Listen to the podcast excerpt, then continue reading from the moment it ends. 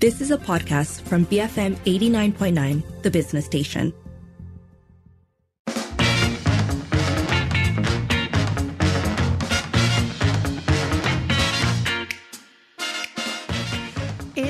5.08. You're listening to the evening edition with Sharmila. First up, conversations around appropriate attire at historically and culturally significant sites and where be- bikinis enter the fray. So this started with a video that um, what made the rounds on social media on the 25th of December, and essentially it had people. Um, beachgoers in bikinis um, on a beach at Pulau Besar in Malacca. So Pulau Besar has um, a, a, long history in uh, the region. It goes back to the establishment of um, the Islamic civilization in Malaysia. It's known for various sites of uh, mythological uh, folklore significance, as well as ancient graves and tombs and mausoleums of notable Islamic preachers. So after this video went viral, Che Sukri Che Mat, who's the chief of the Malacca Islamic Religious uh, Affairs Department, or JAIM, said that they plan to put up signboards reminding tourists to dress modestly and and to not um, partake in activities that are considered insensitive towards Muslims. Uh, he also added that they would be discussing possible actions to be taken against those tourists. Um, and then, uh, to paraphrase a quote, he said, wearing a bikini is only suitable for the bedroom, not to be shown off to the community.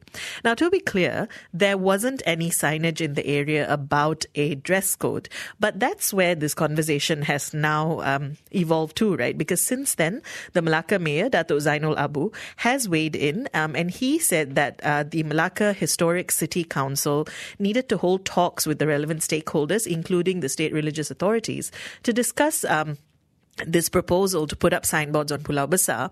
He said that presently there is no request for them to put up these signboards um, and that a statement will be issued once a discussion is held. The mayor also highlighted that bikinis weren't allowed at public beaches in the state anyway, uh, but that there are no prohibitions um, when it comes to private beachfronts or swimming pools. So that's where we're at. And I think there, there are two sides to this conversation, really. On the one hand, um, you have people criticizing the tourists in the video and, and saying that the attire was inappropriate, that it was disrespectful, that when you travel, you should take into account local sensitivities. But on the other hand, there is that conversation about policing bodies, about attire, and about when you can make this argument about cultural sensitivities. Because um, there are obviously numerous countries and places around the world where, for instance, with religious sites or um, places of worship where there is a requirement to dress in a particular way. A lot of them even offer, for instance, shawls or scarves at the entrance that you can use to cover up. But whether you can extend that to an area like a beach, whether you can extend that to an area that is a public area adjacent to religious spots, and, and that's where the line gets quite gray, right? And when we talk about sensitivities and cultural sensitivities, there's of course also the pushback of, well, really, whose sensitivities are we talking about? Who gets to impose what's appropriate and not appropriate on someone else? So it's a very complex discussion. Um, and of course, the fact that this then has to do with tourism also comes into play because how does this frame us? I mean, if we're talking about tourists, if we're talking about welcoming people from all sorts of cultures and, and communities into our country, um, what does it do if we um, start imposing dress codes that may not seem uh, quite appropriate or may not even seem acceptable to people from other cultures? And how does that impact how people may view us as a destination to visit? So, a lot of things to unpack, and uh, we will be speaking very shortly with Naj Arifin, who is a tourism consultant and heritage and gastronomy historian. Uh, but in the meantime, we'd like to hear from you as well. When is it okay to have dress codes at tourist sites? You can call us double seven double three two nine hundred. Send us a voice note or WhatsApp zero one eight seven eight nine double eight double nine. Tweet us at BFM Radio. Become fabulous millionaires. BFM eighty nine point nine. It is 5.16. You're listening to the evening edition with Sharmila. Uh, we are talking about a, um, well, a bit of a kerfuffle followed up by conversations on whether a uh, signboards are necessary at Pulau Besar uh, because of a video that went viral of tourists wearing bikinis, which was then criticized for being uh, culturally insensitive. So we're discussing um, this notion of having dress codes at tourist sites and asking you, when is it okay? When is is it okay to have dress codes at tourist spots? You can call double seven double three two nine hundred, send us a voice note or WhatsApp 018-789-8899, tweet us at BFM Radio. On the line with us is tourism consultant Naj Arifin. Naj, good to have you with us. Hi, thank you. Thank you for inviting me. So, for some context, could you walk us through the historical and cultural significance of Pulau Besar? Okay, now Pulau Besar does have uh, a very, uh, let's see, well, it's a bit verbal or oral history, but it does have a very popular history going back all the way to the Malacca Sultanate, where it was considered a place where many people of religious persuasion, of, of course, Islamic, uh, were used that as a center for them, uh, as a place for them to, um, how to say, not to say meditate, but it's a quiet place for them to be able to do their uh, studies and teach other people. And then from there, they went to the port of Malacca and uh, boarded ships to spread Islam throughout the Malay archipelago. So this is way back in the uh, 14th, even 13th century. So there are some records on that. And uh, because of that, Pulau Besar has all, always been considered as somewhat of a, a, sacred, if you if you might say, or at least a very religious uh, religious place. And um, now that's one part of it. The other part of it is that, um, according to not just Malay but also the uh, local uh, Orang Laut, which is basically an Orang Asli uh, Old Malay uh, subgroup, they um, have always believed that uh, the place is, in Malay, you call it keras, which means there is a supernatural um, element to it. And um, these kind of things should not be dismissed outright because, you know, it's part of uh, the, the, belief system that exists. And um, many people will certainly, certainly swear of its existence. I have been to Pulau Besar myself, and uh, I certainly would subscribe to such uh, uh, such a view. And I would certainly look at it as a place that uh, one should have a little bit more respect because of its religious as well as mystical connotations of the Orang Bunian or the, um, uh, I guess the English equivalent would be the, the, the genies, the little people, the jinns. And um, so all these things come together to create something that is quite special about uh, Pulau Besar. So don't be surprised that uh, if tourists uh, wear bikinis there, then it's going to elicit something quite strong from um, near and far, from the local population, from the authorities, and so on. So that's the background of it. So then, based on that, do you think one can make that argument that wearing bikinis at Pulau Besar is disrespectful? Yes, wearing bikinis at Pulau Besar would be disrespectful of the overall histor- history and context of the place. But uh, there should also be very, very clear signboards, instructions uh, about uh, the do's and don'ts. That's the other thing. Um, you can't entirely entirely blame first-time tourists who go there and don't know about all these uh, taboos or even local um, local etiquette and so on. So if it's their first time, it's an honest mistake, they didn't know about it, then we shouldn't blame them. We should blame those who did not put the proper signboards. Now, I have been to other places in Malaysia, for example, even in Tioman, Pulau Tioman, which is considered a very, very touristic place. Um, and uh, I have seen signboards which uh, very, very clearly indicate what is acceptable attire and what is not. So I'm not not too sure if it was put up in Pulau Besar or not, or maybe the authorities thought that it was so obvious uh, that everybody knows it, so they didn't put it up. Because when I went there, and I admit the last time I went there was way back in about 2016, 2017. So when I was there, I uh, didn't quite see any signboards. Well, I was not looking for it since I, it doesn't affect me. I'm not going to wear any bikinis. But um, uh, I didn't quite see any signboards that give you the do's and don'ts or or what, what to do and what you can't do and so on. So in that sense, uh, we do have to take into consideration the context of first-time visitors who don't know and they should be forgiven. Uh, um, of course, after this, very clear signboards should be put up. So then, previously though, what has been the practice when it comes to dressing appropriately at Pulau Besar?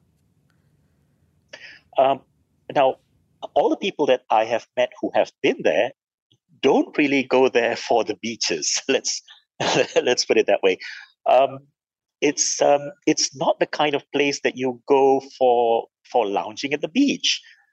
Uh, the beach, to be very honest, um, uh, and uh, no disrespect to Pulau Besar's geography itself, it's not the kind of place where you know beautiful beaches like in Tioman or Langkawi or Sabah. It's simply not. It's quite um, stony. The beach is a bit stony. Of course, there, there's sandy places, but uh, it's not really the kind of place that you just you know you want to show off your body uh, like in a typical touristic beach. Uh, so far, all the people and all the tourists that I have known who go there don't go for the the, the beach to to lounge and to sunbathe, uh, to put it that way. At least not not to my knowledge. Of course, there might have been some who who have done it before, but uh, didn't wear bikinis, and so they were not. Uh, it didn't become an issue. Uh, but uh, uh, having said that, I think it is a little bit strange to to wear bikinis in uh, an island which is not really considered, you know, that uh, fantastically beautiful. You know, Pulau Besar's attraction or its uh, value is of a different nature. If we extend that, actually, because through this conversation, it's also come up that, uh, in fact, wearing bikinis is prohibited in public beaches in Malacca. Uh, this is according to the Malacca mayor. Now, do you think that could be a mm-hmm. deterrent for tourists? No, I don't think that will be a, a deterrent for tourists because a majority of tourists who go to Malacca don't go for the beaches. Uh, there will be a very small percentage. The tourists that that, uh, that I bring to Malacca as a, tourist guide myself, they all go for the history, the heritage, the culture, the diversity, and especially the food. You know, the wonderful Malacca food. I have yet to come across any tourists that I have known or have read about who go for beaches and particularly to wear bikinis. Because, uh, as I said, um, Malacca has so many wonderful things. One of those things is not touristic, you know, beautiful sandy beaches. Uh, the, the, beaches are, are fine. They're, they're okay for local swimming, but it's not the kind that you want to Instagram yourself, uh, you know, like you would in, in, in other more, more beautiful beaches. How does this compare to other countries in our region uh, that may also have historically or culturally significant sites near beaches, for instance, Indonesia or Thailand? Okay. Now, even Indonesia, it depends where in Indonesia. Um, I have been to some places, for example, in Aceh, where they do have some beautiful beaches, and the locals also do not take kindly to tourists wearing bikinis. And um, uh, so it's it's all about local sensitivities, which we do have to respect. When we go to other countries, there are certain places, certain things, certain kinds of uh, activities that we have to understand would not be acceptable to the locals. And uh, I don't want to mention any examples, but it's a principle. So if the principle here in Malacca or in Malaysia or in any part of the world, such as as I mentioned, uh, uh, for example, Aceh in Indonesia, because you mentioned Indonesia, then um, we should understand. But of course, if it's a different place like in Bali, then it's different. Bali has its own touristic attractions and values and beaches that welcome this kind of uh, uh, th- this kind of attire. But um, we have our own identity. We have our own other attractions. Um, this need not. We don't need to compete in that order. However, right, as it tends to happen with these sorts of conversations, they tend to snowball, especially with social media. Yes. Then there are remarks being made about blanket statements about what people can and cannot wear, should or shouldn't wear. Um, so, for mm-hmm. instance, in this case, uh, Jaim even said bikini should only be worn in the bedroom, right? When statements like these are made, do they have a larger implication on how Malaysia is perceived as a tourist destination, um, as a beach destination, taking into account that tourists also come from their own cultures? Mm-hmm. I I have not read the supposed statement as you mentioned, uh, so I shouldn't comment on it until I read fr- firsthand. Uh, and I would like to see what is the actual statement made. So uh, I think I should refrain from commenting on that simply because uh, I haven't heard of that uh, before this show.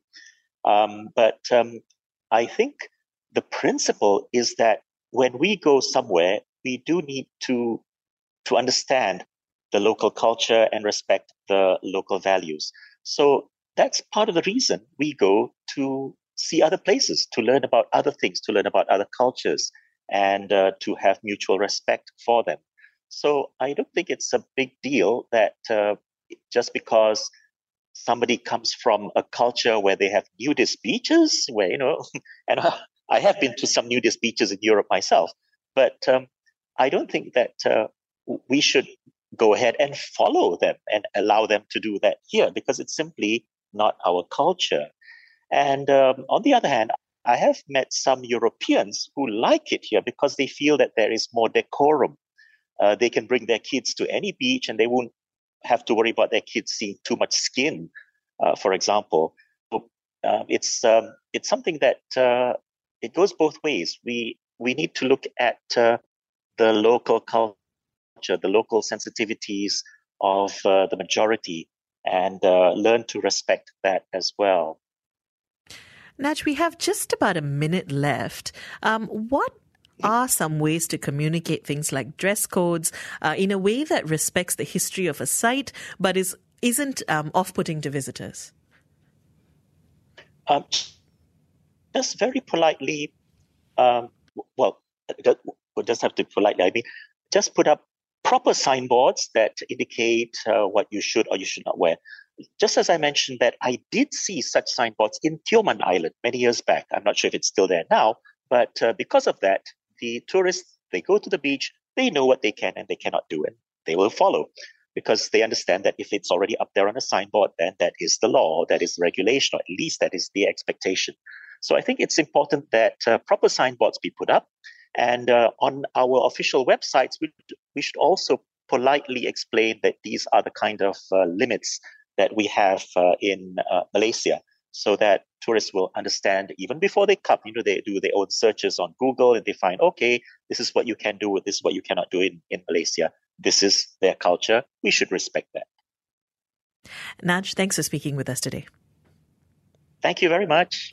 That was Naj Arifin, tourism consultant as well as heritage and gastronomy historian, uh, speaking to us about the uh, recent issue at Pulau Besar where tourists were filmed wearing bikinis and the resulting call for there to be proper signage on um, historical sites or, or, sites of cultural significance when it comes to attire. Um, we'd like to hear from you. When is it okay to have dress codes at tourist sites? You can call double seven double three two nine hundred. Send us a voice note or WhatsApp 018-789-8899. Tweet us at BFM Radio. So keep it here, BFM 89.9.